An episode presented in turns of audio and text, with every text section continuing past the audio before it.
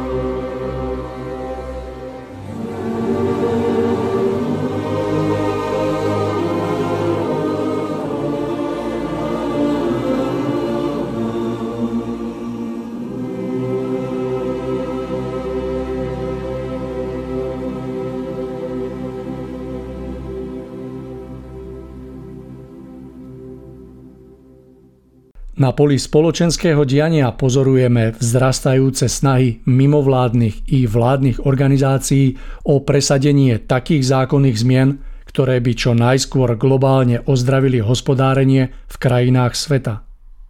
Cieľom týchto snách je znížiť pravdepodobnosť ďalších živelných a potom i hospodárskych katastrof, ktoré nás denne ohrozujú. Veď ako môžeme neustále pozorovať následky nášho svojvoľného šafárenia s darmi prírody sa nám doslova rúcajú na hlavu. Je nepopierateľné, že toto úsilie môže byť pre našu pokojnejšiu budúcnosť prospešné a nenahraditeľné. Zároveň si však uvedomujeme, že jeho praktické naplnenie môže trvať aj niekoľko rokov, ba i 10 ročí. Dovtedy sa situácia bude v dôsledku súčasného životného štýlu väčšiny ľudí s najväčšou pravdepodobnosťou stále viac komplikovať. Vážnosť situácie netreba ďalej zdôrazňovať. Nachádzame sa preto pred neodkladnou otázkou. Ako môžeme proces ozdravenia života na Zemi zrýchliť aj nezávisle od plánovaných zmien v zákonoch, aby sme predišli ďalším katastrofám? A napokon, je toto zrýchlenie vôbec možné? Pri hľadaní odpovede narážame na vážne úskalie – spočíva v tom, že ľudia uvedomujúci si pustošivú nehospodárnosť moderného života očakávajú ozdravujúce zvrátenie tohto stavu predovšetkým zo strany štátneho vedenia, prípadne zo strany nadnárodných spoločností. Domnievajú sa, že ak nastanú pozitívne legislatívne zmeny a následné vymedzenie hraníc nesprávneho ľudského konania, ich život bude môcť nerušene pokračovať aj naďalej. V tomto názore však spočíva jeden z najväčších omylov ľudstva, ktorý môže už v blízkej budúcnosti preukázať svoju zhubnosť. Skutočná zmena k lepšiemu totiž nemôže nikdy nastať len samotnou zmenou vonkajších noriem a smerníc, hoci by boli akékoľvek dobré a perspektívne. Zlepšenie nastáva predovšetkým silnejším uvedomením si zodpovednosti jednotlivca za následky svojich rozhodnutí, uvedomením, ako prenikavo môže aj najnepatrnejší skutok, ktorý vykonáme, vplývať na kvalitu života iného človeka v našom okolí. Práve v tomto bode dobrovoľného a plne vedomého prevzatia zodpovednosti každého človeka za všetky následky svojich rozhodnutí spočíva alfa i omega skutočného zlepšenia sa ľudstva. V súčasnej spoločnosti však neexistuje mechanizmus, ktorý by mohol brať jednotlivca na zodpovednosť za všetky každodenné prejavy necitlivosti a sebectva voči okoliu.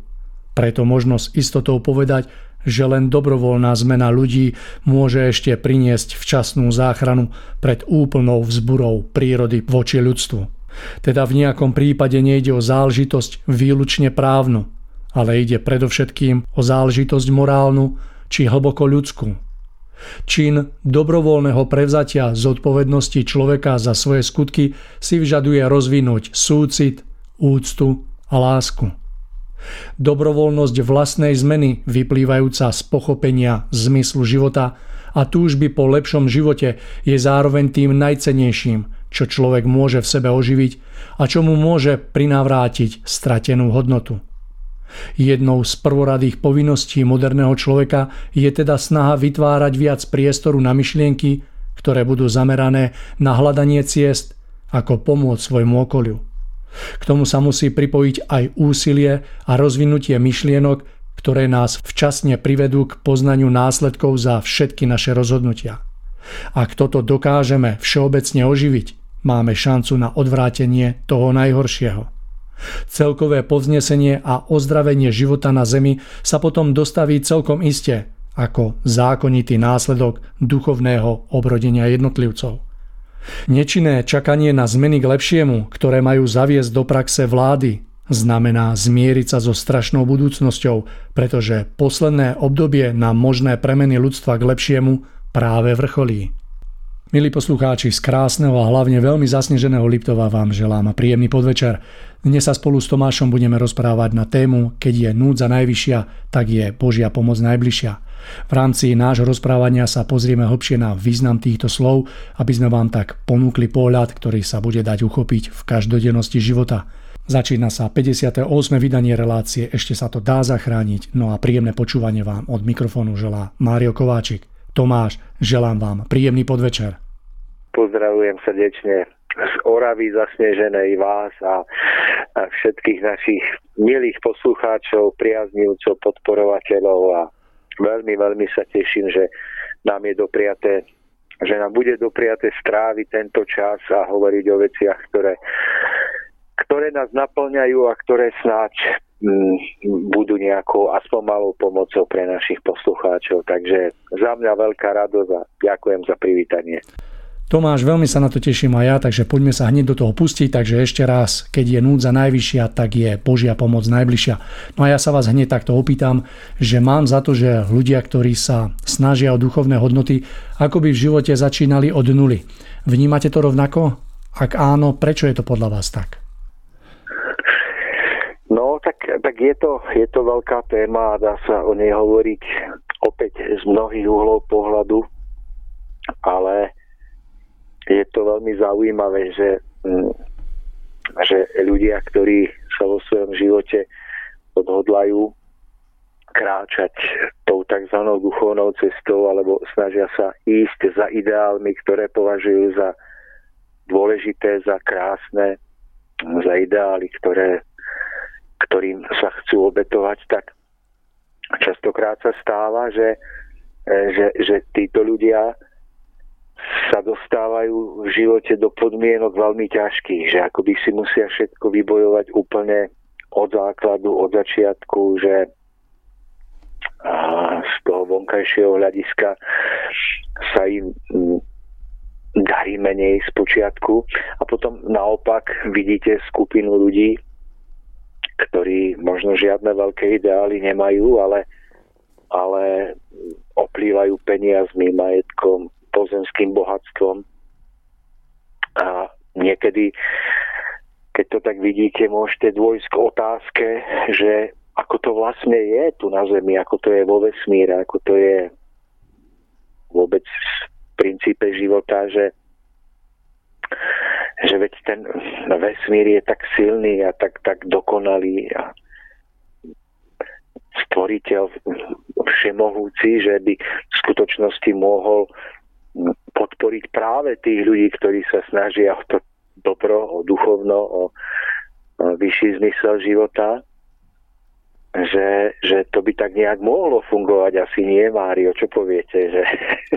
No, z takého prvotného pohľadu sa to aj tak javí, že by to tak vlastne mohlo byť, ale ja tak vnímam, že pod tým povrchom uh, je to dobré, že je to tak, ako to je, že ľudia, ktorí sa skutočne snažia o tie ideály v živote, tak sú postavení ako keby na tú štartovaciu pozíciu úplne ako keby z nuly a že na tej ceste za tými ideálmi tak jednoducho si to ako keby tak kliesnia a v, tom, v tej práci jednoducho sa tak zušlachtujú a získavajú práve to potrebné. Neviem, vnímam to takto. Mm. Ja som osobne tiež eh, v mladosti, dá sa povedať vo veľmi skorej mladosti, sa rozhodol, že, že sa budem zaujímať o hlbší zmysel života, že ma zaujímali otázky a odkiaľ prichádzam, kam smerujem, aký zmysel má to, čo sa deje okolo mňa, či je to náhoda, alebo je to všetko taká vyššia, hĺbšia zákonitosť veľmi ma to zaujímalo a paradoxne ja som sa dostal v živote do tej kategórie ľudí, ktorí v podstate nemali vôbec nič materiálne. Nič. Dlhé roky som žil na podnájmoch, dlhé roky sme žili ľudovo povedané z ruky do úst a prebíjali sme sa životom zo dňa na deň. A paradoxne som obklopený rodinou, kde sa nachádzajú ľudia veľmi majetní, a častokrát som si kladol tú otázku, že ako to je, že ten vesmír je tak štedrý, tak silný, tak všemohúci, že, že, že ako to je, že prečo nepodporuje práve tých ľudí, ktorí sa snažia o dobro, veď, veď, veď by to bolo tak jednoduché.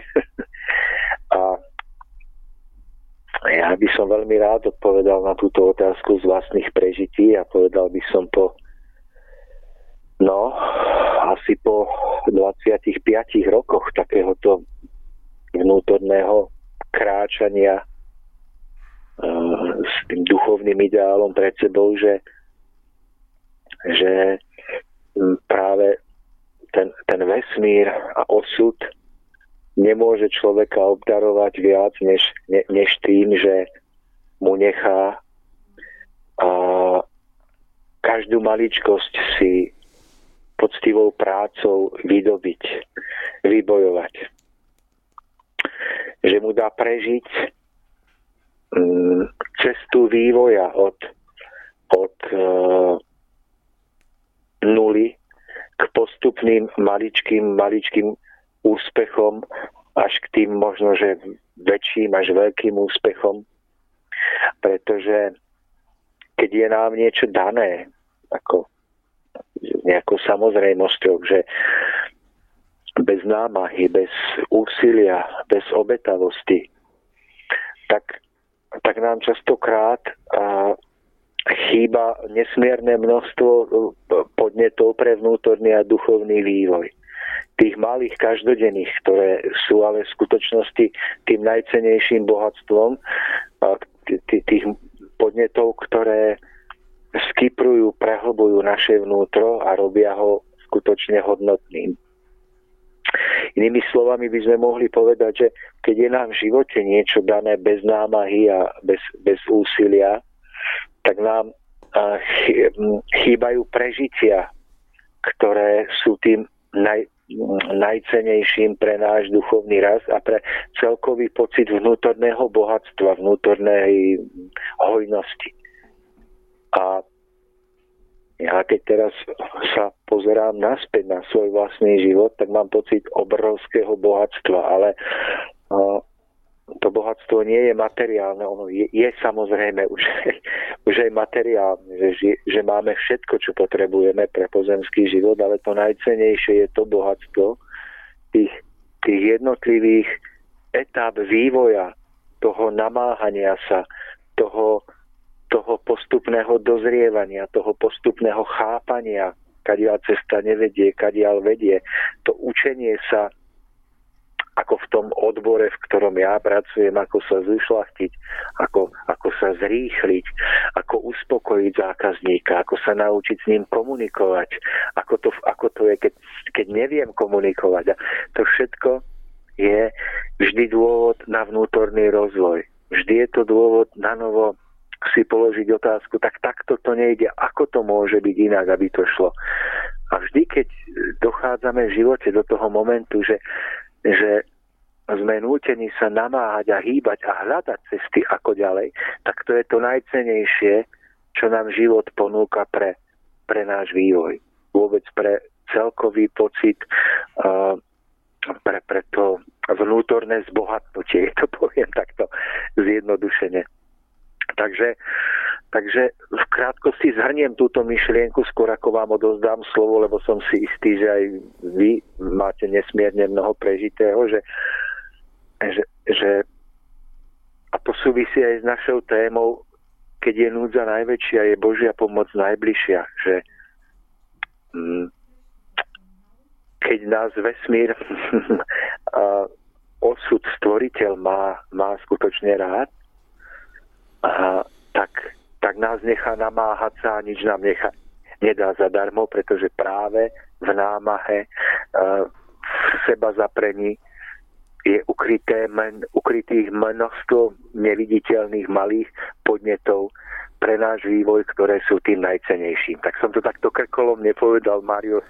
Neviem, či aspoň trochu zrozumiteľne. Tak Tomáš, to z môjho pohľadu úplne zrozumiteľne a veľmi dobre rozumiem tomu, čo rozprávate. A ešte paradox z mojich prežití je práve v tom, že skutočnosť nie tak, ako ste opísali, že práve v tej ako keby v tom spôsobe tej veľkej námahy, aby sme hľadali ďalšie cesty a jednoducho spôsoby ako ďalej, spočíva ten najväčší dar a pamätám si vo svojom živote obdobie, keď som práve túto rovinu vnímal ako veľmi nepriaznivú a ako práve odvrátenú tvár toho, čo, o čom rozprávame, že to nie je proste prejavom lásky, ale dneska viem, že je to to najkrajšie, čo život môže pre človeka postaviť, pretože to, čo sa dokáže potom sformovať, sa dá naozaj nazvať skutočným a pravým bohatstvom.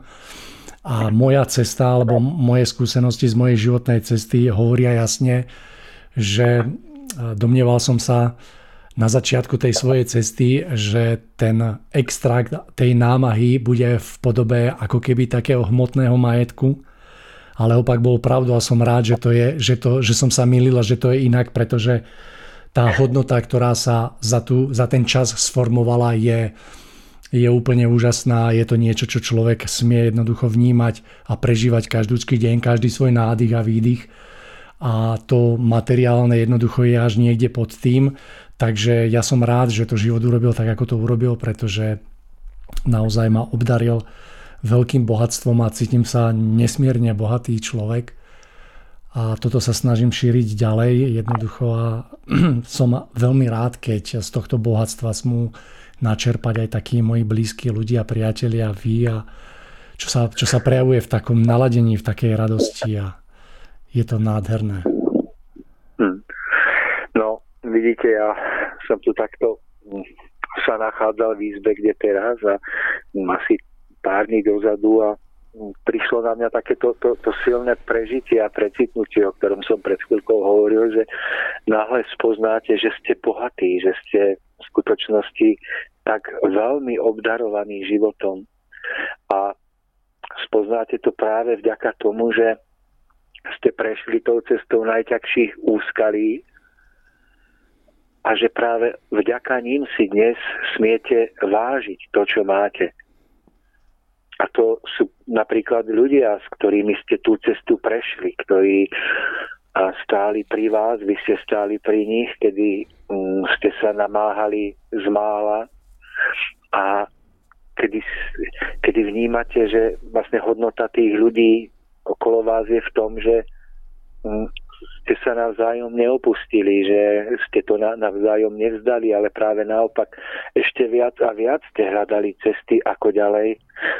A ešte viac a viac ste pri tom všetkom spoločne sa učili chápať, že nie je to nikdy naša ľudská námaha alebo naša ľudská vôľa ako taká, ktorá nás posúva vpred, ale je to síce naše dobré chcenie, naša dobrá vôľa, ale vždy nakoniec je to predovšetkým uh, milosť, pomoc zo svetla hm, od stvoriteľa, ktorá nás nikdy nenechala v tých najťažších situáciách zakolísať a padnúť, ale vždy, keď to bolo naj, najpotrebnejšie, tak sa objavila tá neviditeľná pomocná ruka, ktorá nás chytila a zdvihla, ktorá nás posunula ďalej, aby sme na ceste nášho vývoja mali, aby sme to mali dostatočne ťažké na to, aby sme boli prehlbení, boli sme mm, zvrúcnení, ale zároveň, aby nás to nezlomilo.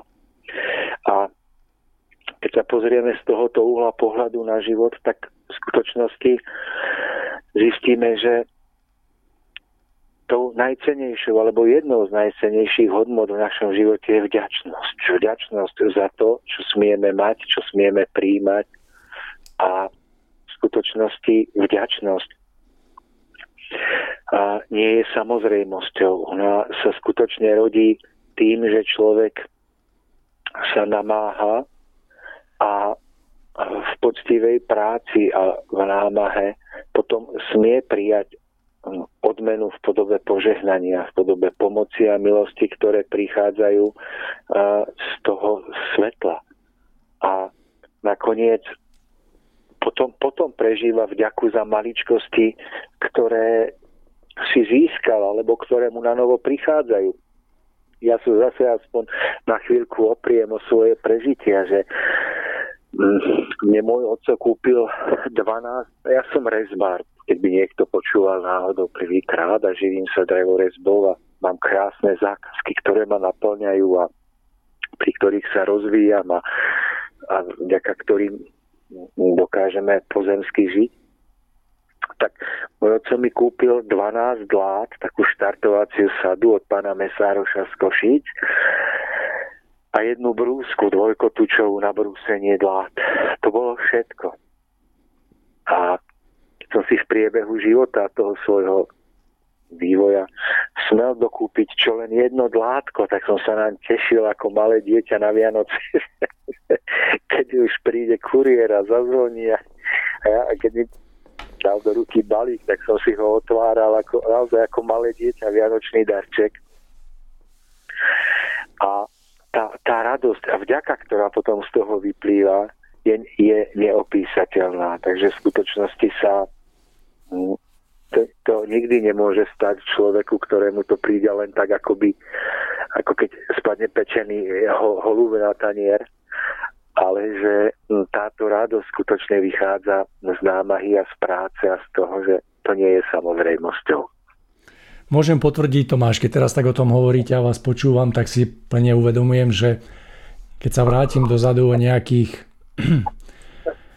2006, o nejakých pár rokov, tak uh, som si vedomý toho, že mal som v sebe veľké odhodlanie vec niečo dokázať a uvedomujem si, že som mal úplne nesprávnu predstavu, ako to vlastne celé je a, a na, tej, na tej ceste vlastne došlo, došlo k takej, takému formovaniu toho celého pochopenia, ako to, ako to je a keď si uvedomím tú hodnotu toho, že naozaj človek začína z takej nuly, ako sa to všetko pretvára, ako sa proste búrajú všetky tie falošné múry a nechávajú tak priestor pre, to, pre tú novú stavbu, ktorú potom začnete pomaličky stavať, ako keby riadku za riadkou. A z toho potom vzniká nejaká stavba, nejaké proste niečo také veľké, čo potom si človek nesie ako veľkú hodnotu pred sebou a v sebe, tak je to, je, je to veľmi zaujímavé, že, že keby som to mohol, tak by som to neurobil lepšie.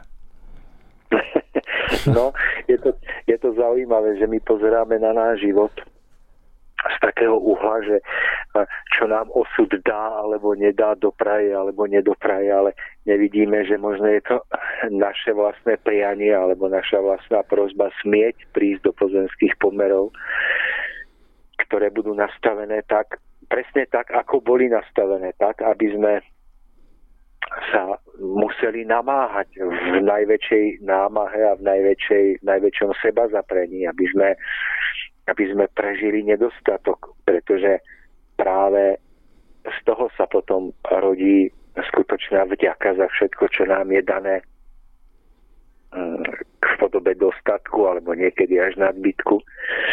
Je to zaujímavé, že možno to sú práve tie najväčšie pomoci, o ktoré sme sami prosili, aby sme aby sme neboli ukrátení o milosť smieť preputovať cestu vývoja od, od bodu nula smerom, smerom nahor, od, od toho, čo nazývame chudobou k, k poženaniu a hojnosti.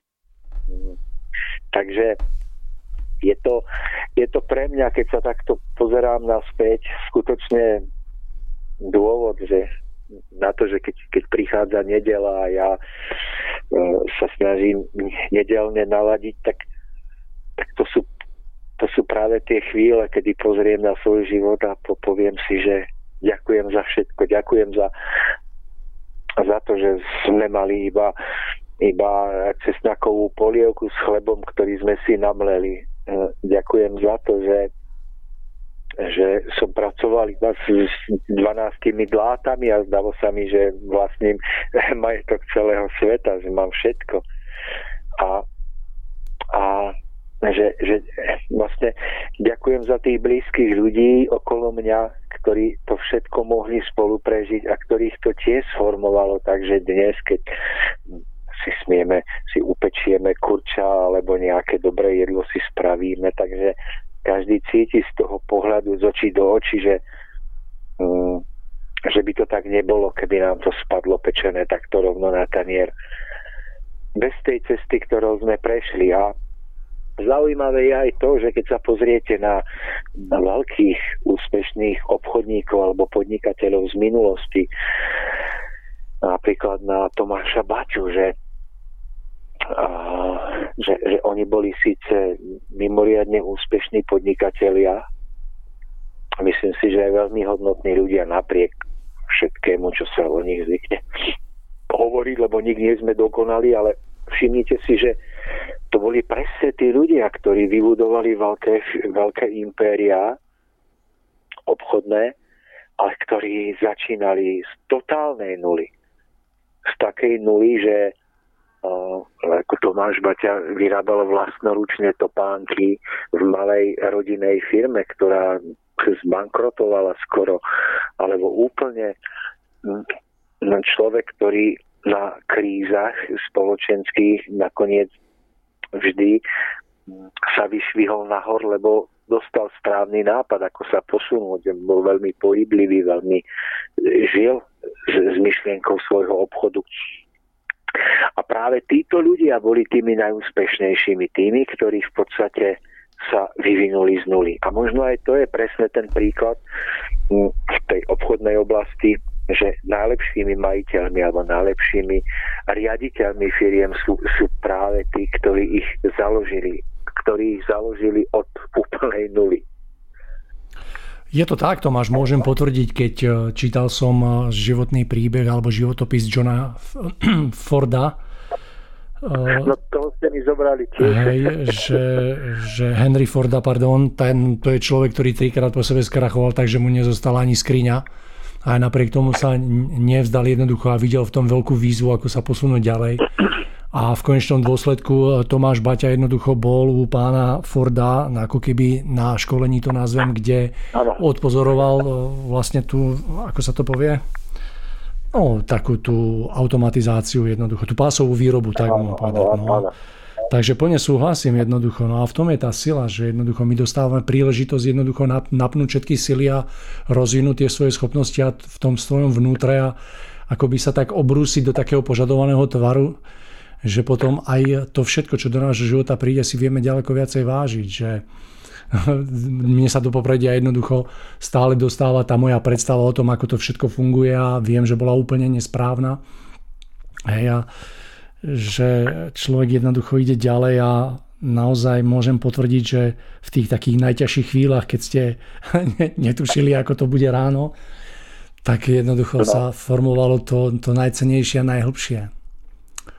Nevymenil by som to za nič. Tak, tak. A aj, keď, je, aj keď Tomáš, chcem povedať, že v čase, keď som to prežíval, mi bolo dole kopcom hore.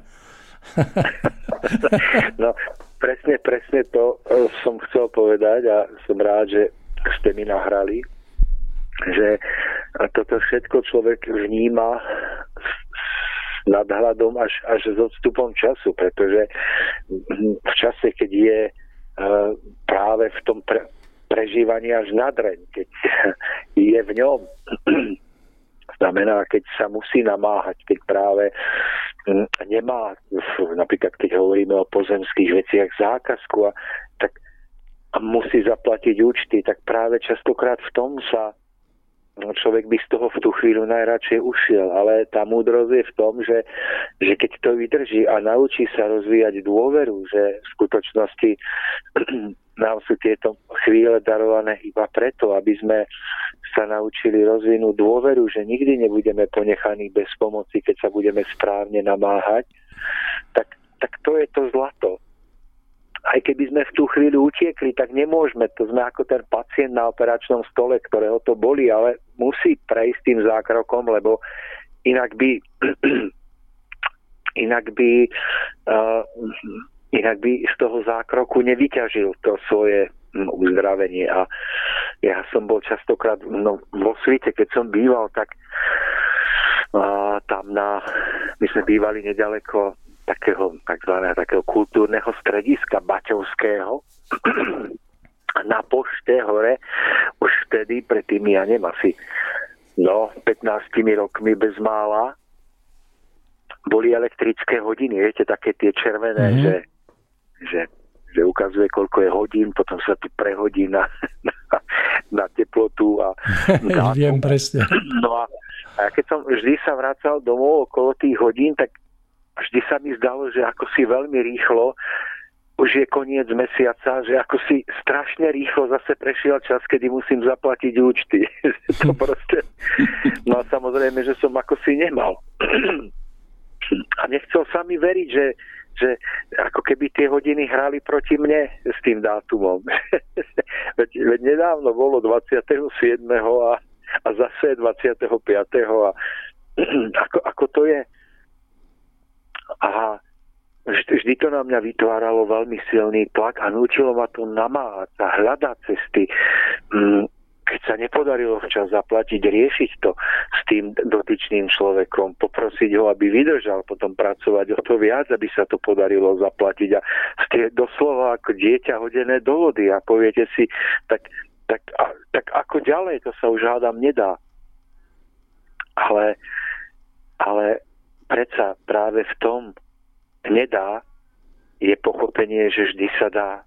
To je to, to veľké bohatstvo života, že vždy sa dá, pretože inak by sme nedokázali rozvinúť schopnosti. Hm, zrýchliť svoju prácu, nájsť nové cesty, naučiť sa komunikovať tak, aby sme mali pekné vzťahy, lebo keď neviete, tak nará, narážate, strácate vzťahy, strácate. Takže aj to pozemské je nakoniec tá starosť o pozemské je nakoniec veľmi veľkou duchovnou školou pre náš duchovný vnútorný rast. Pretože my sa pritom učíme podprahovo tisíce rôznych úloh, skúšok, tam skladáme skúšky, o ktorých ani nevieme, iba náhle, keď ich zložíme, tak náš život uvoľní a posunie vyššie do ďalšej úrovne, kde už ich nemusíme skladať, ale ani nemusíme vedieť, že sme vôbec v tých skúškach životných boli, ale my sme v nich boli a, a ak sme stáli správne, tak sme obstáli a stávajú sa súčasťou nášho bohatstva, nášho obrovského duchovného pokladu, ktorý máme v sebe. A to je viac ako peniaze, pretože peniaze má, nám môže vesmier dať hneď, nás môže zavaliť bohatstvom, naftou, ro, ropou, zlatom, lenže nič, žiadna, nič, nič sa nevyrovná vnútornému bohatstvu, ktoré je postavené na na vlastnom vývoji. To nevyvážime žiadnym zlatom ani žiadnym pokladom zvonku. A preto, že nám chce do, dopriať, keď poviem takto obrazne, vesmír, to najcenejšie bohatstvo, tak, tak nám to vonkajšie akoby uberie. On vám ho potom dá v miere, ktorú budeme potrebovať, ale až keď zložíme tie jednotlivé skúšky e, nášho duchovného vývoja. A to pre mňa Mario, tá jedna z najcenejších mm, skúseností môjho života, naozaj, ktorú si považujem, vážim ako taký najväčší klenot, je, je skúsenosť, že mnohé, mnohé životné skúšky ma mali naučiť iba jedno jediné, rozvinúť dôveru. Dôveru v svetlo a v stvoriteľa. Vo svetlo, že, že keď v živote upriamíme pozornosť na to jediné, na to podstatné, na túžbu po zušlachtení, túžbu po svetle, túžbu po presvetlení, po získaní krajších návykov, po zveladení, presvetlení svojho života. To znamená, poviem to biblicky, keď, keď hľadáme najskôr kráľovstvo nebeské a jeho spravodlivosť, tak, tak, tak mnohé tieto skúsenosti nás vedú k tomu, že všetko ostatné je nám k tomu potom pridané všetko. Ten paradox života, v ktorom sa potácame a ktorý nevieme roky a celé životy spoznať, je v tom, že nám sa zdá, že my najskôr musíme získať to ostatné, aby sme sa nakoniec upriamili na, na, to, na to podstatné.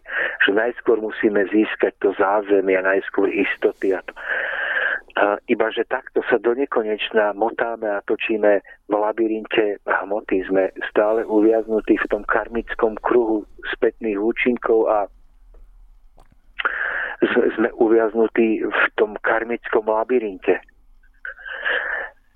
Ale mnohé tieto životné skúsenosti tej cesty od nuly nás majú viesť práve k tomu najcenejšiemu, aby sme rozvíjali dôveru a poznanie, že že, že to naopak, že my najskôr musíme vo svojom vnútri zakotviť ten, ten základný kameň túžby po, po vyššom, po, po krajšom a získať skúsenosť, že skutočne, skutočne je nám potom vždy všetko ostatné pridané.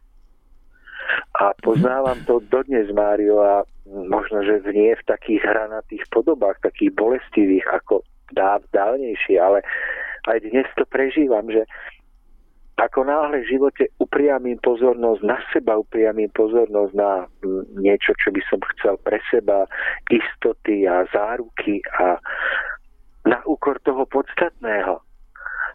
Hneď to vidím, ako sa mi začne všetko rúcať, ako sa strácajú zákazky, ako, ako to začína viaznuť. Pomaly, pomaly, ale úplne s istotou. A, a naopak poznávam, že ako náhle vo svojom vnútri vďaka prežitiu nedelného sviatočného dňa, vďaka stíšeniu, vďaka modlitbe, vďaka manželke, ktorá vždy na toto dbá viac než ja, tak tak, tak ako vždy vtedy sa začína dariť.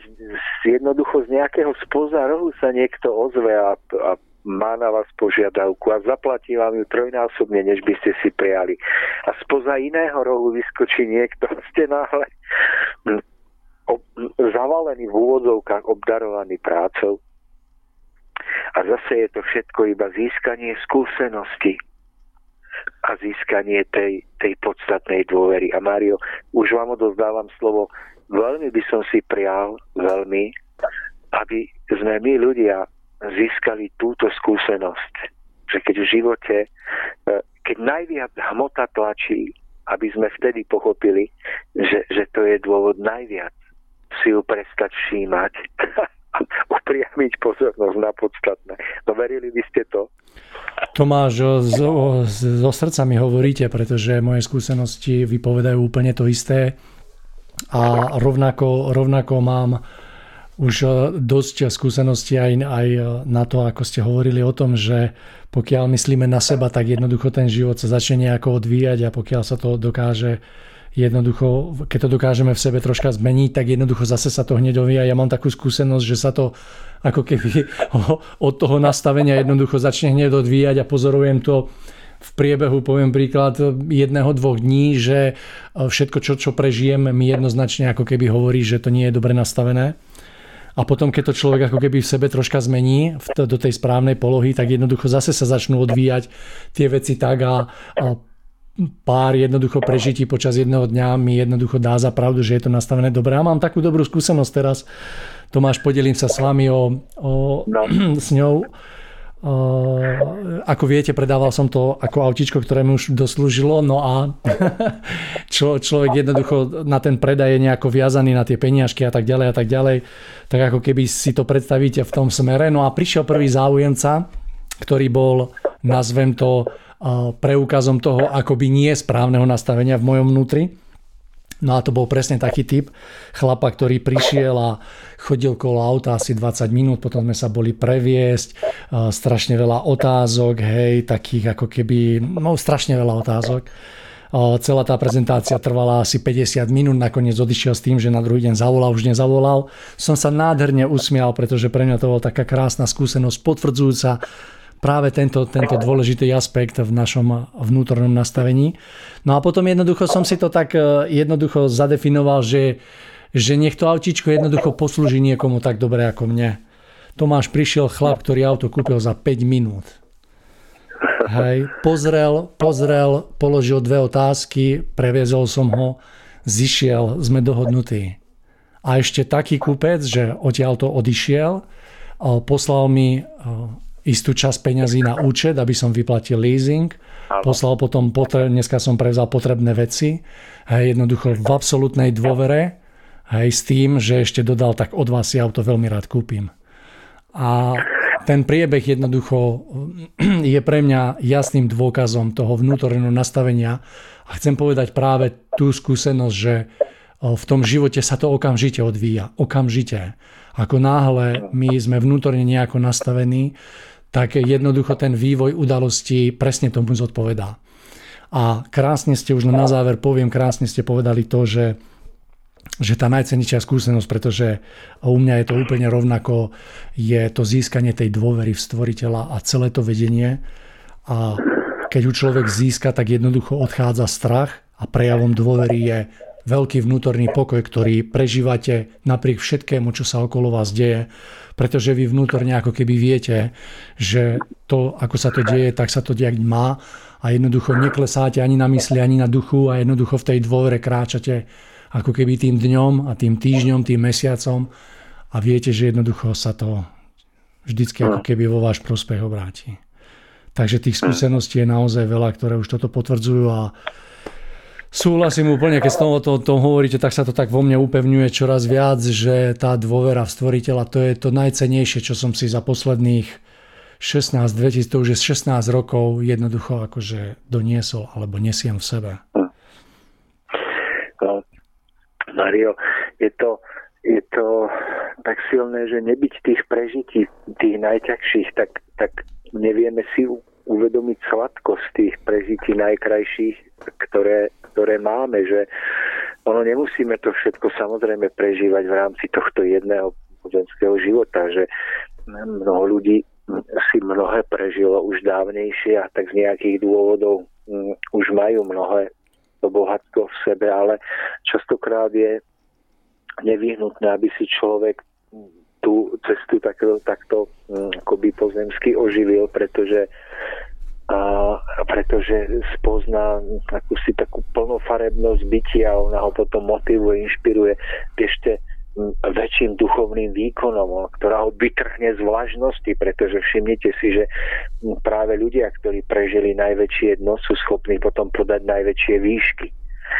Častokrát, keď sa pohybujeme na rovine takého priemeru, takého, takého, takého ob, obyčajného nejakého priemerného zabezpečeného života, tak sa stávame vlažnými, stávame sa takými nemasnými, neslanými, takými, že že nič veľkého v živote nedokážeme. Stále iba čakáme, kedy niečo príde, kedy nám niekto niečo ponúkne. A my si povieme, a tamto ešte nie je dosť dobré preto, aby sme sa zapojili. To ešte nie je pre nás. To stále čakáme. Ale keby sme kedy sme dokázali v živote prežiť túto hĺbku bytia, tak, tak náš život by získal dynamiku, získal by pohyb, získal by ten ťah na bránu. A ja si myslím, že práve preto to Židia kráčali tých pomyselných 40 rokov do zaslúbenej zeme, hoci bola blízko, pretože oni na tej ceste mali vlastne prejsť touto cestou prehlbenia. Tak, tak. Touto cestou, kedy už, už mali zomrieť, už reptali na Mojžiša, už, obviňo, už ho obviňovali, už stvoriteľa, že už na ňo zabúdali aby zase len mu prežili, že on ich neopustil, že je pri nich, len ich chcel naučiť dôvere. Nie, že by ich skúšal z ich nedôvery, ale chcel ich naučiť dôverovať. A práve tento národ sa touto cestou mal stať národom povolaným, národom, ktorý mal byť dá sa povedať, tým najvyšším v službe stvoriteľovi, v službe vyššej vôly. A práve to bola tá cesta. Preto keď tak spätne sa ohliadam a apelujem teraz na každého jedného z našich poslucháčov, že, že neprajte si ľahký život. Neprajte si mať veci zadarmo. Neprajte si mať ich bez námahy alebo bez boja v tom čistom zmysle. Prajte si, aby ste ich nadobudli tak, že spolu s nimi získate to najcenejšie bohatstvo tej cesty, ktorá vás k tomu doviedla. Pretože potom môžete stratiť tú vec, ktorú ste získali, ale to, čo ste získali, kým ste ku nej došli, to vám zostane väčšine. To sú veci, ktoré sa nestrácajú, ktoré sú vrité plameným písmom proste do srdca, do ducha, ktoré raz, keď sa človek obzrie vo svojom živote a spozná, že nad ním žiari svetlo toho jediného, a ktorému to prežili, tak, tak ich to zlomí a s vďakou poklaknú. Takže nepozerajme sa na vonkajšie cieľe, ale vždy si vážme cestu, ktorú smieme preputovať, kým a niečo získame, lebo tým bohatstvom je tá cesta, je to prežitie, tá hĺbka, tie, tie, tie pády, tie bolesti, tie radosti, tie vzostupy. Teraz, keď tak Mário roz, premýšľam nad tým všetkým, a dnes odo mňa odišiel zákazník, ktorému som vyrezal rodinný erb podľa jeho návrhu, bola to krásna práca, bola krásne zaplatená a naozaj som do neho dal všetko, lebo som si ho vážil. Vážil som si, že je ochotný takto pristupuje k spolupráci. A tak som si spomenul teraz pred, no, nech nepreháňam, 15 alebo 16 rokmi. Mal, mal môj syn asi rok a ja som išiel z Kubína, teda pardon, z Popradu, z bytovky do východnej na ten, ten folklórny festival predávať čerpáky, Mário. Ja som si objednal stánok. Objednal som si stánok normálne tam na tom veľkom placi a Teraz si predstavte, že ja som mal jeden skladací stolík e, v ruksaku, lebo som nemal ani auto ruksaku, taký poskladaný štyri nohy som si odkrútil, zapichol do, do ruksaka. No a zobral som tam tri čerpáky a ja som si myslel, Mário, že ja mám celú predajne so sebou. Chápete, v tom, v tom, v tom mojom malom svete si vravím, no to ja keď predám, tak jednoducho to budeme mať ako na krásne živobytie. Prečo som tam prišiel, Mário, a ten plac, ktorý som mal prenajatý, bol tak veľký, že s tými troma čerpákmi som bol na smiech. Tak ja som sa postavil medzi dva stánky, kde bol smetný kôš, ten som dal preč. to mi tak ako veľkosťou sedelo na, na moju ponuku. A prišla majiteľka, teda tá usporiadateľka vraví, že a, a vy čo ako nie ste tu v tom stánku? Ja vravím, pani, ja som si myslel, že to bude menšie. ja mám iba tri červáky. tak som sa rozhodol, že bude medzi stánkami túto miesto toho smetného koša, že to mi je tak akurát, tak asi, asi metrový, meter šírka. Teraz ja som z tých dvoch jeden predal a už keď, keď máte iba dva, to už ako nemáte nič. No ale jak som ho predal, jak som prišiel domov a ukázal manželke 20 eur, že, že aký úspešný to bol deň. A mohli sme si skúpiť mlieko do mliekomatu. Viete, za 50 centov liter. No to, to boli hody. A ramu, nie maslo, ramu alebo veto. A teraz, keď dnes odišiel ten zákazník, a tak som si tak sadol, dal som si kávu, tak v tichu pozeral na ten svoj ateliér a vlastne som si uvedomil, Mário, že, že, že robil by som si ja v tom ateliéri taký poriadok. Robil by som tak poctivo tú prácu pre zákazníka bol by som tak vďačný za to, že bol, že to takto dopadlo.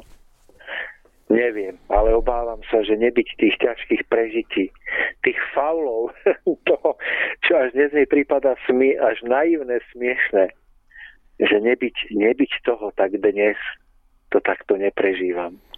A určite nikdy asi nemôžeme povedať, že sme dosť naplnení vďakou, že dosť, pretože nikdy nie sme dosť. Vždy sa musí, má prehlbovať a jaká sa má prejaviť životom, skutkami, nie iba tým blaženým pre, precitnutím. Ale som si istý, že ak nám niečo pomáha, tak sú to práve tieto prežitia. Tieto zážitky, z ktorých sa vám až po rokoch tlačia do očí slzy na jednej strane smútku, že to bolo tak ťažké, na druhej strane e, radosti, že ste to prežili a na druhej strane tej, tej komédie, pretože to sú častokrát také zážitky, ktoré už človek naozaj akoby v určitých rokoch proste nezažije, nejako ne, už to nedá. No. Tomáš, je to tak, je to tak, my vždy na novo dostávame príležitosť prehlbovať v sebe, keď hovoríte o vďačnosti, tak vďačnosť a ja som za to veľmi vďačný, pretože to, čo smie potom človek následne prežiť po tých prežitiach, tak je jednoducho vždy ako keby hodnotnejšie a vždy také vrúcnejšie. A ja som vďačný za to, že jednoducho som vedený alebo sme vedení životom tak, že si smieme jednoducho tieto všetky veci stále čoraz viac prehlbovať. Tomáš, ale podelím sa s vami o jeden zážitok, ktorý sa mi, no, ktorý, ktorý sa mi stal prednedávno. Bolo to také pre mňa veľmi, veľmi také ako úsmevné, tak aj hlboké, že po práci mám Lidl, išiel som do Lidla Kúpil som iba, iba nejaké veci a platil som 3,40 a stál som v rade, predo mňou bol nejaký pán, ktorého ešte pani pokladnička účtovala. A tým, že tam chodím často, tak eh, vždy sa tým ako pani predavačkám prihovorím a máme krásne vzťahy za ten čas, čo tam chodím. No a keď som tak čakal pri pokladni, tak som v rohu videl, že jednoducho je tam pán z SBS-ky, videl som podľa oblečenia a podľa výrozu, že je to nový, nový ako keby zamestnanec, bola tam taká ako pani predavačka No a bol tam taký pán, typujem 40 rokov, troška mal vypité. No a celé, keď som to tak videl, tak vravím si, že asi chytili zlodeja, hej, že niekoho pri krádeži a rieša tam veci. No a ten SBS sa tak otočil a telefonuje, myslel som, že ako telefonuje ako na policiu, lebo policia sa volá v takýchto prípadoch. No a on sa troška otočil, no a ten, ten mladík sa tak rozutekal. No a ja som len tak akože stál, tak som vybehol z toho, z toho pásu pri pokladni a tak dosť pevne som ho tak chytil a troška s ním zatriasol.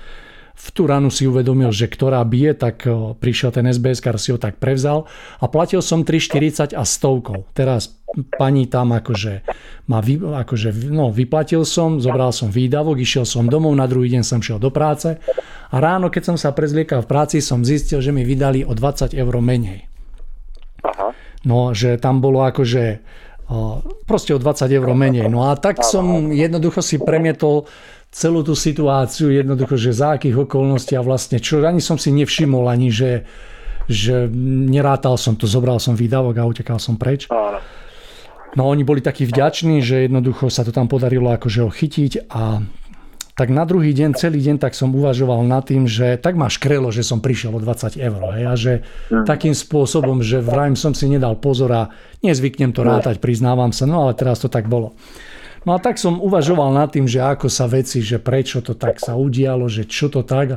A tak som to jednoducho nechal tak a že budem sledovať ten vývoj, že možno sa dá čo dozviem. No a priznám sa, že nerád chodím do obchodu a keď tam idem, tak tam idem na dve minúty veľmi sofistikovaný pohyb je tam, hej, a chytro, chytro tiaľ preč. No a, a popíšem ten priebeh udalosti, že e, končil som denu a išiel som domov a volá mi manželka, že či si neskočím do Lidla ešte niečo kúpiť, nejakú drobnosť. A priznám sa, že moc sa mi nechce, keď je to len nejaká taká drobnosť. Vždycky si poviem, že nejako bez toho prežijeme, ale rýchlo idem domov.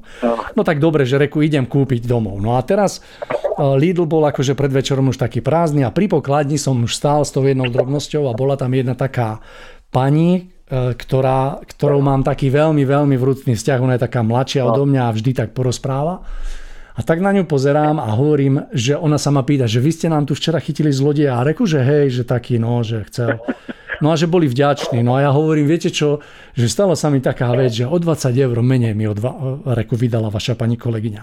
A ona na mňa tak pozrela, oni majú tie sluchátka na tých ušiach a ona stlačila ten gombík a hovorí do toho, do toho mikrofónu, že, že ty si včera robila uzávierku a ona vraví, že hej. A že neostalo ti 20 eur a ona hovorí, že presne že mám tu pána, ktorý tvrdí, ktorý hovorí, že jednoducho, že presne tých 20 eur.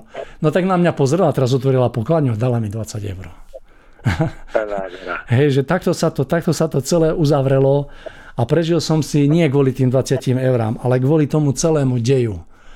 Že, že no, je to pre mňa neopísateľné, že čo som vtedy v tej chvíli smel na novo opäť prežiť a s no. takým veľmi krásnym dojmom som proste odchádzal domov, podelil sa o tento príbeh s manželkou a v tak, v taký, s takým teplom na srdci. Jednoducho som aj zaspal no, a hreje ma to stále. Takže takýto, takýto príbeh som prežil. krásne, krásne. No.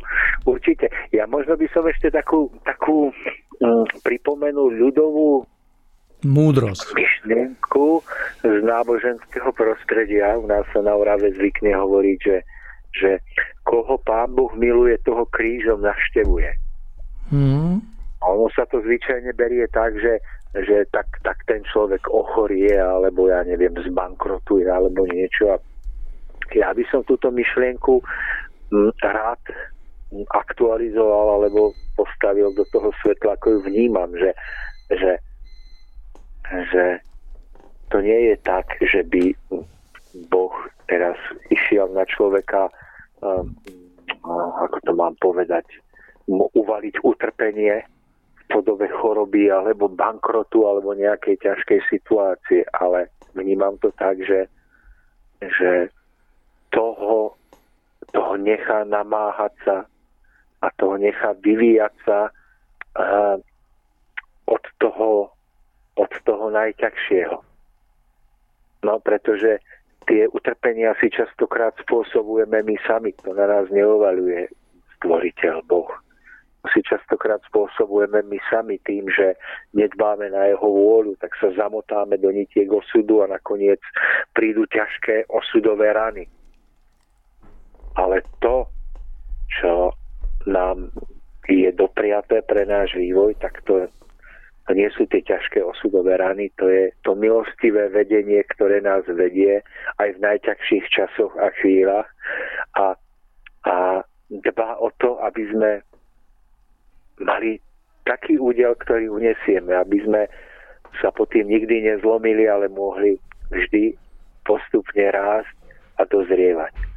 Aby sme, ako som už povedal, aby to tým najcenejším nakoniec bolo naše vnútorné dozretie, pretože to je to, čo môžeme darovať potom našim blízkym. To je to najcenejšie, čo môžeme dať druhým aj v podobe takého krásneho príbehu, aký ste zažili vy teraz v tom Lidli, pretože, pretože za, tým, za tým nie je iba ten skutok, ktorý vy ste spravili, za tým nie je iba tých 20 eur, ktoré sa vám vrátilo, ale za tým je váš postoj. Postoj, ku ktorému ste dospeli, dozreli. Vlastne keď my mm, životom dozrieme k životným postojom, k prirodzenej múdrosti života, ktorá práve sa generuje a znásobuje v týchto poctivých, niekedy ťažkých podmienkách, pracovitosti, námahy, postupného zvelaďovania, tak, tak táto múdrosť, to je to najcenejšie, čo potom môžeme dať aj nášmu okoliu, našim deťom napríklad, alebo no vlastne komukoľvek, s kým sa stretneme, našim priateľom, kolegom v práci, alebo s tzv. náhodným ľuďom, ktorých stretneme v Lidli. A to je to najcenejšie. A náhle človek zistí, že hm, si nemusí prirodzenú úctu od ľudí vynúcovať, že on po, potom počase nemusí používať hrubú silu pretože jeho samotná osobnosť, jeho vnútorná inteligencia, citlivosť, ktorú získal, tá skutočná hĺbka, vrúcnosť, tak ona prirodzene vychádza z jeho bytosti v podobe pohľadu z očí, v podobe toho, ako drží telo, ako sa odieva, čo z neho vyžaruje. No, z, úplne zo všetkého. A to je zároveň to, čo druhí ľudia vidia a na čo reagujú. Reagujú vlastným poznesením alebo zušlachtením alebo tým, že náhle sú schopní prejaviť vyššie spôsoby než, než, než tie, tak ako sa správajú bežne tam proste medzi svojimi. A náhle človek si tak uvedomí, že ten, ten dotyčný, dajme tomu veľmi drsný, hrubý človek za sebou zabuchne dvere a vy, vy cítite veľkú radosť a vďaku, že že, že viete, že práve pri vás sa správal lepšie, alebo hm, vás rešpektoval, alebo nejakým spôsobom a, vám prejavil úctu. Že, ale viete, že je to niečo krásne, že keď ľudia medzi sebou prežívajú úctu, ktorú si nevynúcujú, ale ktorá vyplýva z ich vlastného zušlachtenia. Takže Mario, ja si myslím, že takto obkľukov sa dostávame niekde k pointe tejto, tejto časti relácie, že každý z nás by si prijal v živote prežívať pocit hodnoty, pocit, že nie je tu zbytočné, že nezavadzia, že nie je druhým na obťaž ale práve tá cesta poctivej námahy a poctivej práce je tá najpriamejšia cesta, aj keď pozemsky najťažšia, najzdlhavejšia, ale duchovne, duchovne je najpriamejšou cestou. Tak zároveň ešte, ešte na to by sme mali pamätať, že človek, ktorý prejde cestou vývoja a sám sa učí na svojich chybách a častokrát veľmi, veľmi naivných a smiešných chybách, ktoré spravil, tak ako som ich urobil v živote desiatky a stovky, ja osobne, tak, tak pri správnom duchovnom vývoji človek a, získa väčšiu toleranciu a chápavosť aj k druhým ľuďom, ktorí a, na tej ceste pokračujú za ním, ktorí sú mladší alebo môžu byť vekovo akokoľvek starí, ale s tou skúsenosťou sú mladší než on. Pretože on sám urobil tie chyby a sám sa na nich musel poučiť mm, a, a dnes už mu pripadajú byť byť, byť, e, byť skutočne nepochopiteľné a smiešné, ale práve vďaka tomu vie pochopiť tých, ktorí prídu po ňom. A to je ďalšie bohatstvo duchovného vývoja, pretože ako náhle niekto z nás príde a všetko získa be, be, bez námahy a všetko mu, mu spadne do lona. On jemu častokrát chýba schopnosť pochopiť chyby iných alebo nezrelosť iných ľudí pretože on sám sa do týchto situácií nedostal, pretože jednoducho uh, buď všetko mal a ne, nebol nútený tam byť. Ale práve tým, že to prešiel, že to prežil a pozrie sa späť a predstaví si v osobe toho daného človeka, ktorý práve zakopol, urobil chybu seba samého spred 30 alebo 40 alebo 50 rokov, tak, tak náhle do jeho spôsobu správania, do jeho prístupu vstúpi teplo, vstúpi tam láska, vstúpi tam odpustenie, pochopenie. A to sú tie hodnoty, o ktorých vravíme, že, že to je to, to skyprenie, to je ten dar e, stvoriteľov pre nás. Že, že my náhle sme inými, náhle v našich očiach je, je, je niečo ako skutočná hodnota pohľadu na iných ľudí, na ich chyby alebo vôbec na čokoľvek, čo budeme svojim zrakom pozorovať. Takže, Mario, toto prajem každému jednému uh, človeku, aby pochopil, že tam, kde sa cítil byť najviac zabudnutý, najviac uh, ponechaný na pospas, že, že práve tam uh, sa odohrával jeho, jeho duchovný vývoj v obrovských uh, milníkových skokoch, krokoch, posunoch a Takže a, a to, že to prežil, to, že tam neskončil, že tam nezomrel od hladu, smedu alebo na psychické zrútenie, že, že nakoniec v tom spozná, že predsa len v tom nebol tak sám, ako sa mu v tú chvíľku zdalo. No a tiež by toto dokázal človek pretaviť do vrúcnej modlitby vďaky a do toho, aby, aby bol ešte lepším a aby si užíval a prežíval okamih prítomnosti v tej väčšej hojnosti a plnosti, ešte vedomejšia, s ešte väčšou vrúcnosťou a vďakou. A to je to najcenejšie bohatstvo, ktoré sa nedá vyvážiť žiadnym pozemským, pokiaľ je to pozemské bez tohoto. Mario, vy ste spomínali ten príbeh, ako ste auto predávali. Môžem ešte k tomu? Áno, poďte.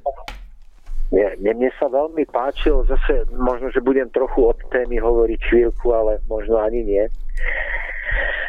Vy ste spomínali toho prvého pána, ktorý prišiel a ktorý mal mnoho otázok a nič z toho nebolo, však? Uh-huh. No tak mne ste iba pripomenuli myšlienku a moju takú životnú skúsenosť, že, že keď, sa, keď sa my ľudia veľa pýtame, kladieme veľa otázok ľuďom na vôko, tak my častokrát máme dojem, že aký sme ako sa zaujímame, aký sme múdri, aký sme angažovaní, ale opäť ste mi potvrdili skúsenosť, že človek, ktorý kladie mnoho otázok, tak to ukazuje, že stojí na pôde veľmi vratkej, veľmi no, takého mm, mm, takého, ja by som to povedal, vypočítavého, chladného rozumu. A naopak a čím viacej človek pracuje vnútorne, čím viacej človek otázky kladie nie len druhým, ale aj sebe a sám hľadá na ne odpovede svojou vnútornou námahou, nielen mozgovou činnosťou v myšlienkach, ale o sebe, vo svojom vnútri, vo svojom srdci, tak tento človek náhle príde do situácie, že o to menej otázok kladie svojmu okoliu a o to viacej sa spolieha na intuíciu, o to viacej sa spolieha na svoj cit a, a v podstate o to istejšie a múdrejšie sú všetky jeho rozhodnutia, ktoré potom robí. Takže je to iba taký malý mm, mm, pozdrav pre našich poslucháčov, že, že čím viacej otázok kladú v podobe toho, toho nekonečného kladenia otázok, že, že položíte otázku a ešte vám ju nezodpovie, už máte 5 ďalších, tak to nie je prejav múdrosti ani prejav záujmu, ale prejav obrovskej nezrelosti a toho, že človek nevychádza zo správneho základu. Ale naopak, človek samozrejme môže položiť otázku, ale ale musí predovšetkým ukázať, že za tou otázkou je aj jeho vnútorná práca pri hľadaní odpovede. Ale vtedy, vtedy Mario takýchto otázok človek nemôže klásť ako, akože z kanóna ich páliť. Mm. A to sa samozrejme netýka predaja auta, to ste mi iba pripomenuli, ale že človek, ktorý kupuje auto, niekedy chce vedieť, že či nebolo nabúrané alebo ukradnuté. Ale po veľkých životných otázkach je častokrát prílišné kladenie, nekonečné kladenie otázok e, prejavom, že človek málo pracuje sám v sebe. Sám hľadá odpovede v sebe. Takže, takže berte to iba ako takú malú, snáď aspoň trošku užitočnú podvočku.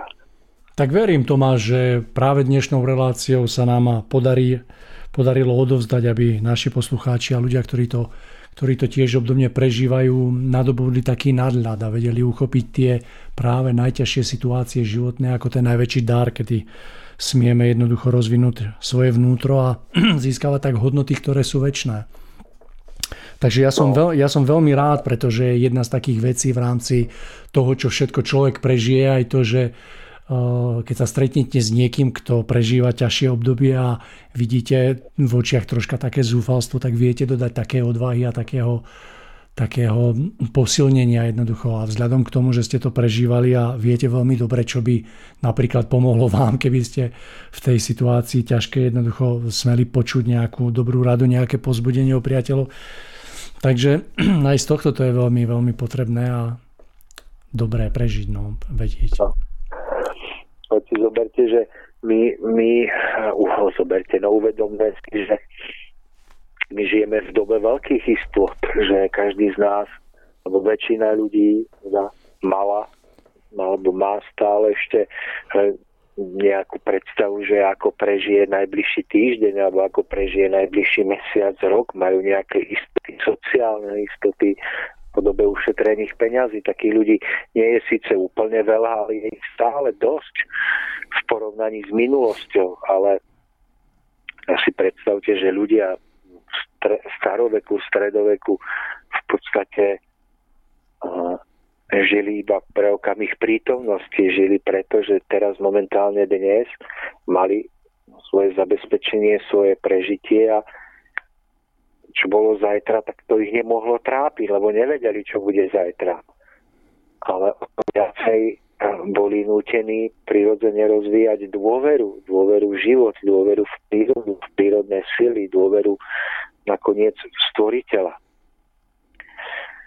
Ale my tým, že máme veľké istoty, tak už sme na to zabudli, už to nepotrebujeme. Však na čo by sme my niekomu dôverovali, keď, keď máme na účte 150 tisíc eur a máme, čo chceme že my sme odtrhnutí od toho. A teraz vidíte, zdá sa, že všetky tie spoločenské pomery sú nastavené tak, že tie istoty pomaličky strácame, aby sme zase sa naučili rozvíjať to najcenejšie, aby sme si uvedomili, že to najcenejšie je práve naučiť sa dôverovať.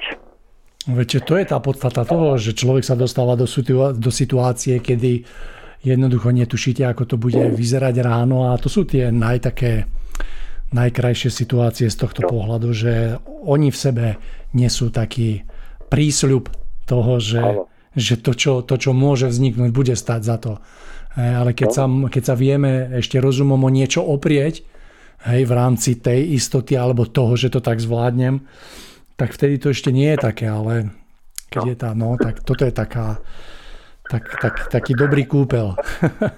No, tak sa budeme musieť naučiť zase zaspávať s vedomím, že nevieme, čo bude zajtra, ale máme takú dôveru, že zaspávame s úplným pokojom a úplnou istotou. A myslím si, že keď sa toto naučíme, keď tá istota bude zároveň opretá nie len o vieru a o dôveru, ale aj o vedomie, že sami za seba vynakladáme úsilie, ktoré dokážeme vynaložiť preto, aby aby sme nesklamali, aby sme konali čo najlepšie, tak, tak si myslím, že to bude stupeň, ktorým už budeme iba krôčik od raja. Hmm. Tak je to tak, no, že vtedy to tak no. vzniká. No. No Mario, no neviem, ako dlho rozprávame a my sme si slúbili, že ešte sa budeme aspoň chvíľku venovať veľmi dôležitej téme. Tak, tak, my sme v poslednej relácii vlastne roku 2022 odprezentovali taký svoj úmysel na rok 2023. Tomáš, tak by sme mohli v tejto prvoročnej eh, našej spoločnej relácii načrtnúť nejaký tak, tak, takých hrubých rysoch, že eh, čo je našim úmyslom, no kedy to by sme to mohli tak akože urobiť. Takže nechám vám slovo a skúste taký no. obraz vytvoriť pre našich poslucháčov. No, Mario, no, no tak asi aj, aj vo vás, veď už sme o tom spolu hovorili niekoľkokrát, tak aj o mne. Hlavne začiatkom tohto roka som to mal veľmi silné, skrsla z myšlienka, a, aby sme toto naše virtuálne priateľstvo s našimi poslucháčmi obohatili o osobné stretnutie, aby sme sa spoločne tento rok stretli. Aspoň tí, ktorí budú skutočne to takže by radi prišli, že by nás radi videli, spoznali, počuli osobne. Zároveň my by sme radi osobne videli, spoznali, počuli ich, aby vznikla taká krajšia osobná interakcia, väzba, vzťah, ktorý by bol určite obohacujúcejší a, a tak tak snáď pre nich ako aj pre nás a pre nás dvojnásobne, lebo my v skutočnosti nevieme, kto nás počúva, nevieme, akí sú to naši priatelia a ľudia, radi by sme videli ich tváre a niekoľko takýchto našich poslucháčov som stretol počas tých rokov a musím povedať, že vždy som si povedal, že keby len títo to počúvali, títo traja, tak, tak má zmysel nie, že to robiť, ale ešte, ešte zabrať robiť to lepšie, lebo to boli tak krásni ľudia. No tak, tak milí poslucháči, my sme sa s Máriom tak nejak rozhodli, že by sme druhý júnový týždeň, jún to je šiestý mesiac, náhodou ste nevedeli, tak, tak druhý júnový týždeň by sme sa chceli s vami stretnúť, urobiť niečo ako stretnutie, stretnutie poslucháčov cesty zostupu a, a bližšie informácie ohľadom miesta, ohľadom konkrétneho ešte dňa, ohľadom hostí, ktorých by sme pozvali, ohľadom celkového priebehu tohoto, tohoto dňa, tohoto stretnutia. Toto prosím ešte, ešte je otvorené, takže o tom ešte nevieme povedať nič, ale druhý júnový týždeň, tak sme sa rozhodli, že tak cez víkend a Mário bude mať dovolenku vtedy, No a boli by sme radi, chceli by sme nájsť nejaké pekné prostredie, možno v prírode, možno, možno to bude niečo na štýl takého konferenčného stretnutia, kde pozveme hosti. Uvidíme, lebo máme, máme tých plánov viac, ale, ale určite by sme vás radi videli a pozvali. Takže Mário, no, skúste vy niečo k tomu. No ja už len dodám, že sa budeme veľmi tešiť a urobíme všetko preto, aby sa to tento rok podarilo a naozaj, aby sme vytvorili takú väzbu, aby sme to celé medzi nami, ako to môžem tak povedať, oživili a aby sme naozaj vytvorili niečo hodnotné do budúcnosti a tak ako keby zasiali opäť niečo nové. Takže verím, že sa to, bude podari, poda, že sa to podarí, no a my vás budeme tak priebežne samozrejme v čo naj, najskorších časoch e, informovať presnejšie o tých kontúrach, že čo, kde, ako, kedy. No a budeme sa veľmi tešiť. No, takže uh-huh. Mário, toto, toto, by bolo, toto by bolo krásne urobiť. To bude krásne. Ja, ja, no ja nevylučujem, že by naozaj z toho mohla vzniknúť aj nejaká, nejaká užitočná činnosť, že mm, keď sa, keď sa spoločne uvidíme, tak možno, že mm, sa nám ukáže nejaký projekt alebo nejaký plán, že proste si budeme inšpirácia, alebo nejak si budeme pomáhať navzájom, že, že vznikne nejaká skupina ľudí, ktorá si bude pomáhať navzájom, uh, aj, aj pozemsky nejako, že keby niekto potreboval pomôcť, že, takže proste niečo, niečo spoločne vytvoríme, čo ešte neviem. To by bola jedna vec. No a my sme, my sme milí poslucháči s Máriom ešte rozprávali, že by sme veľmi radi uskutočnili v priebehu tohto roka stretnutie s rôznymi ľuďmi z rôznych skupín, názorových e, skupín, tých rôznych duchovných prúdov, možno, že aj ľudí, ktorí vnímajú spoločenský život, spoločenský vývoj, že by sme ich radi pozvali na niečo ako spoločnú konferenciu alebo spoločné stretnutie, pretože si uvedomujeme, že my ľudia sme často pouzatváraní v takých rovnorodých názorových skupinách, že nám trochu chýba vzájomné obohatenie a vzájomné prepojenie. Tak sme s Máriom už aj predbežne rozprávali a premýšľali o tom, ako by to mohlo vypadať. Tak, tak, tak pravdepodobne ešte aj toto nás tento rok čaká. Veľmi radi by sme to uskutočnili, tak potom vás budeme informovať, pretože a pravdepodobne sa to uskutoční až po tomto našom stretnutí poslucháčov, priateľov, priateľov cesty zostupu. Takže je sa na čo tešiť? Posielajte nám, nám, nechcem povedať peniaze, samozrejme chcel som povedať energiu, prianie, posielajte nám to silu vnútornú, aby dobré myšlienky a dobré impulzy nevyschli niekde na pol ceste, aby sme si povedali, že á, nejak ten rok rýchlo prebehol, urobíme to na budúci, alebo že to nemá zmysel, lebo niečo. Podporujte nás, posilňujte a mm, aby sme to spoločne dokázali, aby sme aby sme urobili každý z nás ten malý dielik práce a proste k prepojeniu našich vzťahov, k posilneniu vzájomnému, k tomu, aby, aby sme pomohli v tomto svete priniesť aspoň náš malý diel energie toho, že prepojenie medzi ľuďmi rôznymi je, je možné. A ja si stále myslím, že zopakujem sa už po niekoľký krát, že e, budúcnosť tohto celého spoločenstva na zemi sveta, až takto poviem pateticky, že, že budúcnosť zeme, že ona nie je v rukách veľkých politikov, ona nie je v rukách nejakých oligarchov alebo nejakých konšpiračných skupín v zákulisí, ale ona je predovšetkým, predovšetkým v rukách nás, ľudí, ktorý ešte stále máme v sebe kúsok dobrého chcenia, ktorý prepojením vzájomných nitiek, prekonaním vojen vo vlastných hlavách, prekonaním svojich vlastných nedokonalostí a spojením sa s inými ľuďmi môžeme tomuto svetu môžeme proste pomôcť viac, než sa nám zdá, tak, tak ja mám veľké prianie, aby sme tento rok urobili viac než minulý. No a tak ja som si kvôli tomu naplánoval nejaké ďalšie vystúpenia s gitarou, koncerty, tak uh, síce ešte je to úplne nedokonalé, je to tá, tam, to, môj prejav je v plienkach, ale zase s veľkým srdcom a s veľkou chuťou, takže v takých malých skupinkách rád by som niečo krásne prežil, odovzdal tými piesňami, takže pozývam vás do tej energie, do tej výmeny. Niečo máme dohodnuté, dozvolená asi na apríl, v marci, som rád naštívil Košice. Myslím, že to má byť 18. Eh, no, niekedy vtedy 18. marca, 26. marca dozvolená plánujem ísť s tou gitarkou v kufri. Takže asi toľko. Takže, mm, takže Mário, ďakujem, že, že, že sme to takto mohli predostrieť. No a ak máte ešte niečo k tomu, tak doplňte.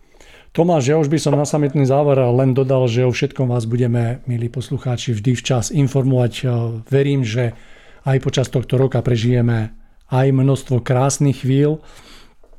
No a veľmi si želám, aby to, čo ste Tomáš na záver povedali, aby sme si to čoraz viacej uvedomovali, aby sme chápali, že ak sa má zmeniť kráľovstvo, musíme sa najprv zmeniť my a verím, že sa nám to bude dariť, no a ak táto relácia k tomu pomôžeme, takže veľmi rádi, takže toľko, toľko na úplný záver a zo zasneženého Liptova, lebo tu je veľmi veľa snehu, neviem Tomáš, ako u vás na Orave, či je snehu?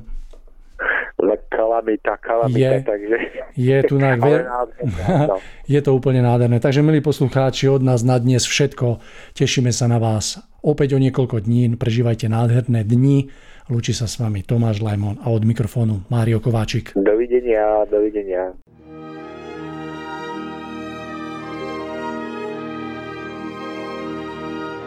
Nalaďte se na dobrou vlnu s rádiem Bohemia.